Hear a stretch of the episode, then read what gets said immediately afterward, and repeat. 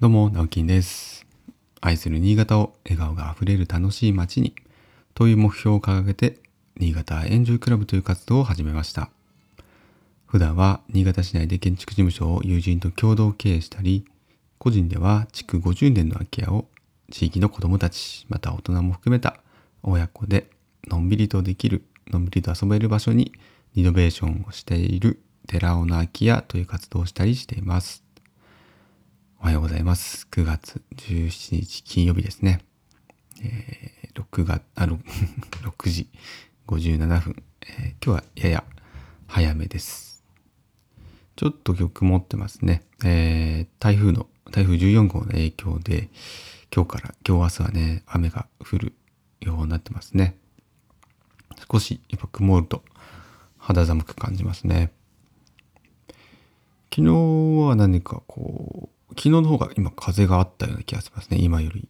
ちょっとこう、台風の前の、何だったんでしょうかね、気圧の谷だったんでしょうかね。今日もでも、今日、あ、でも明日か。明日が一番影響あるんでしょうかね、台風の影響がありそうなのでね、えー気をつけましょう。なんか外にね、こう飛びそうなものとか置かないように早めに片付けましょうねという次回も込めて、はい、言っておりますが、えー今日はですね、えー昨日ちょっとお客さんのところに、えーリフォームのね、こう、リフォームというか、ちょっとこう、雨漏りが、まあ、しているというお宅に伺って、少しこう、応急処置みたいなことをしてきたんですけど、まあ、そこでちょっとね、思ったことをですね、話をしたいなと思います。で、まあ、どんなことかっていうと、まあ、あの、家づくりに関して、まあ、家もそうですし、建築を作るということ全般に多分言えることなんですけれども、やっぱりメンテナンスのことを考えて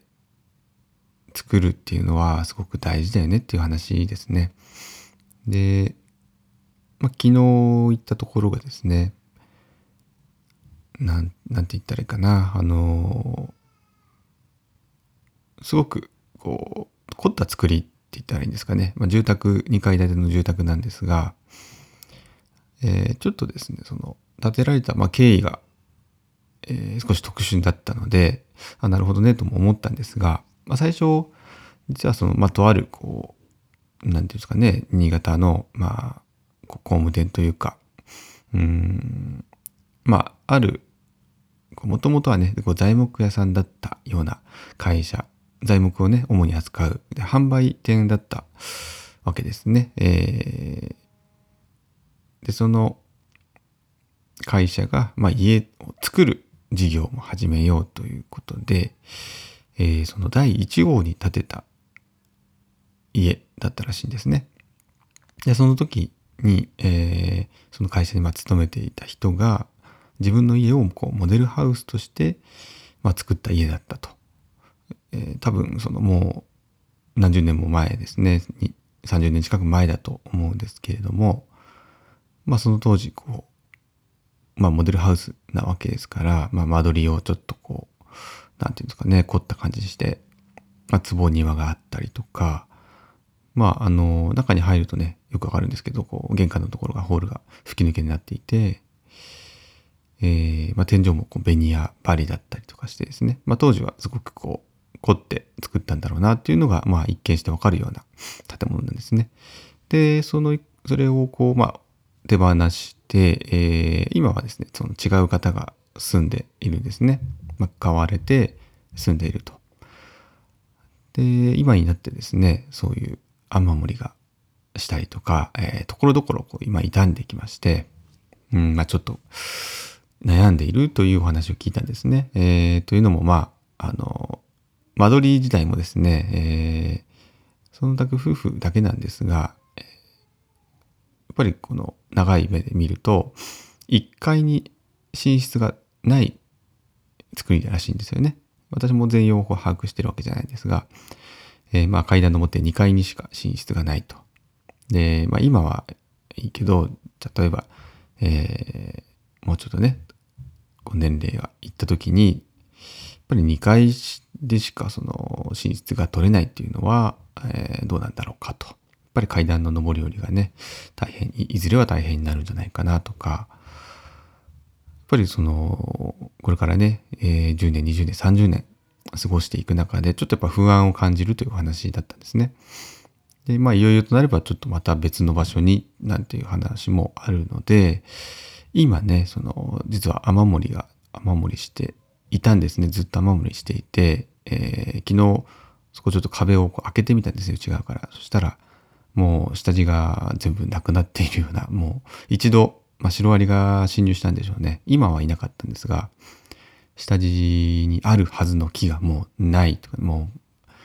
ボソボソですね。バラバラバラとこう 朽ちて落ちるみたいな感じですね。もう、表面の石膏ボード、もうブカブカして浮いてる状態で、ああ、もうこれは結構重症だなと、まあ長い間きっと入ってたんだろうなっていう印象を受けました。で、まあ昨日は仮にこう、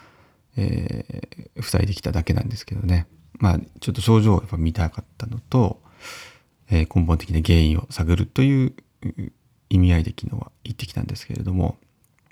まああの原因はまあ間違いなく分かったんですよね。で、根本的な原因はやっぱり屋根の作りのなんて言ったらいいんですかね。このリスクが高い作り方をしていたんですね、当初から。どうしてもその、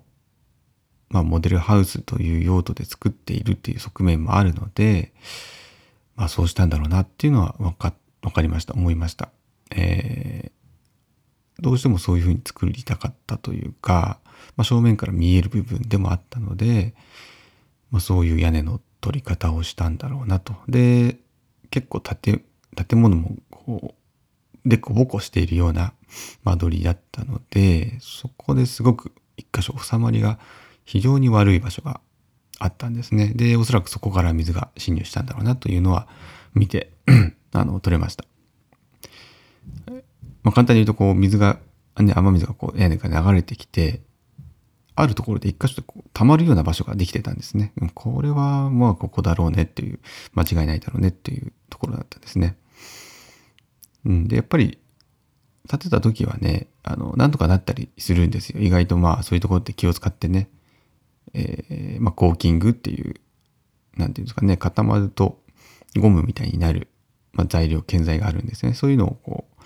えー、水が入らないでほしいところとかにえ施工したりするんですけども、やっぱり傷んできたりするわけなんですよね。最初はそれが機能していたんだけども、えー、10年、20年経った後にこうひびが入ってね、とか劣化して穴が開いてしまって、そこからあの雨雨漏れしてしまうっていうのはまあよくあることなんですけれども、まあ今回も、まあそれに該当するのかどうかわかりませんが、まあ少しずつ最初から入っていたのかもしれないですね。で、それが木をあるところの木を腐らせてしまってそこがもう完全に穴が開いてしまっていたんですね。でそこからまたこう二次被害というか中に壁の内側に水が入っていたというような、えー、条件だったと思うんですけれどもやっぱりその見た目を重視したり優先したりしすぎるとそういうまああの雨漏れだとか結構重大なね、問題に、後々問題になるような欠陥というのが起きやすくなってしまうんですよね。で、またその10年前、20年前とか30年前の今のその建築の作り方とはね、違う部分もあるので、まあ一概に言えないんですけれども、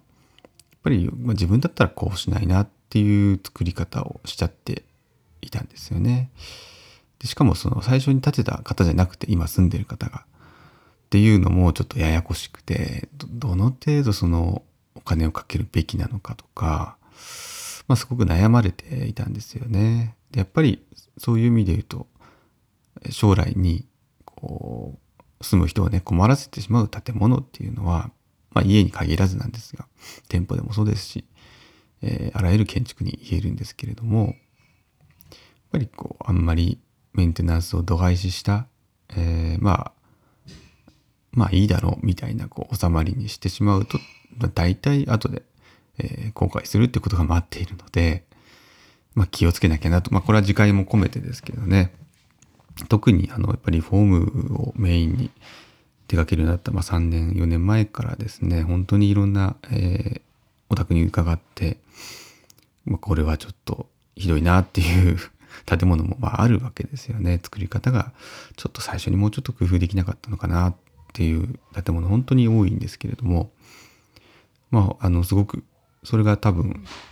逆にですね今、えー、例えば新築で何かね建物を作るとか、まあ、リフォームもそうなんですが、えー、本当に気をつけて考えるようになった気がします。なのでね、あの、新築しかやったことない、ほとんどやってないっていう方はですね、是非やっぱりリフォームも手掛けた方がいいなと、個人的には思っています。多分、その方が長持ちする家を提案できるという力がつくような気がしますね。で、やっぱりこう、デザイン、デザインというか、ね、見た目っていうところも気をつけたいっていう思うのはまあみんなそうじゃないですか。ただそのデザインと見た目と収まりメンテナンス性とっていうところもこうよくよくバランスをとって考えた考えられた建物っていうのを、まあ、最近やっぱり見るですね。そこまで考え尽くされた建物。あの数学のね建築仲間の方々。まあ、よくそういう収まりを考えられて作っているのであすごいなと感心するんですけどもやっぱりそういうところをちゃんと選んでですねえー、見極めて仕事をですね発注してもらえるとやっぱり後々困るのはね、えー、自分だったりとかその時住んでいるわかんないですよ、えー、家族だったりとかまあ見知らぬ他人かもしれないですけども、えー、人を困らせない、えー、ということになりますので、えー、ぜひそういったところもですね注意して見ていただけると、ま、なかなかそれってこう、ね、関係者建築関係者じゃないとわからない部分もあるんですけれども、うん、まあ、気をつけて、そういうところこそ気をつけて見てもらって判断した方がいいなと思ったというお話でした。はい、それでは、えー、今日もちょっと長くなりましたね。すいません。今日も花金ですね。今日頑張れば、えー、3連休という方も多いんじゃないでしょうか。えー、一日頑張って仕事、えー、学校、学生の方これ聞いてる方いるんですかね。えー、わかりませんかはい、張り切って今日も一日過ごしましょう。それではまた、バイバイ。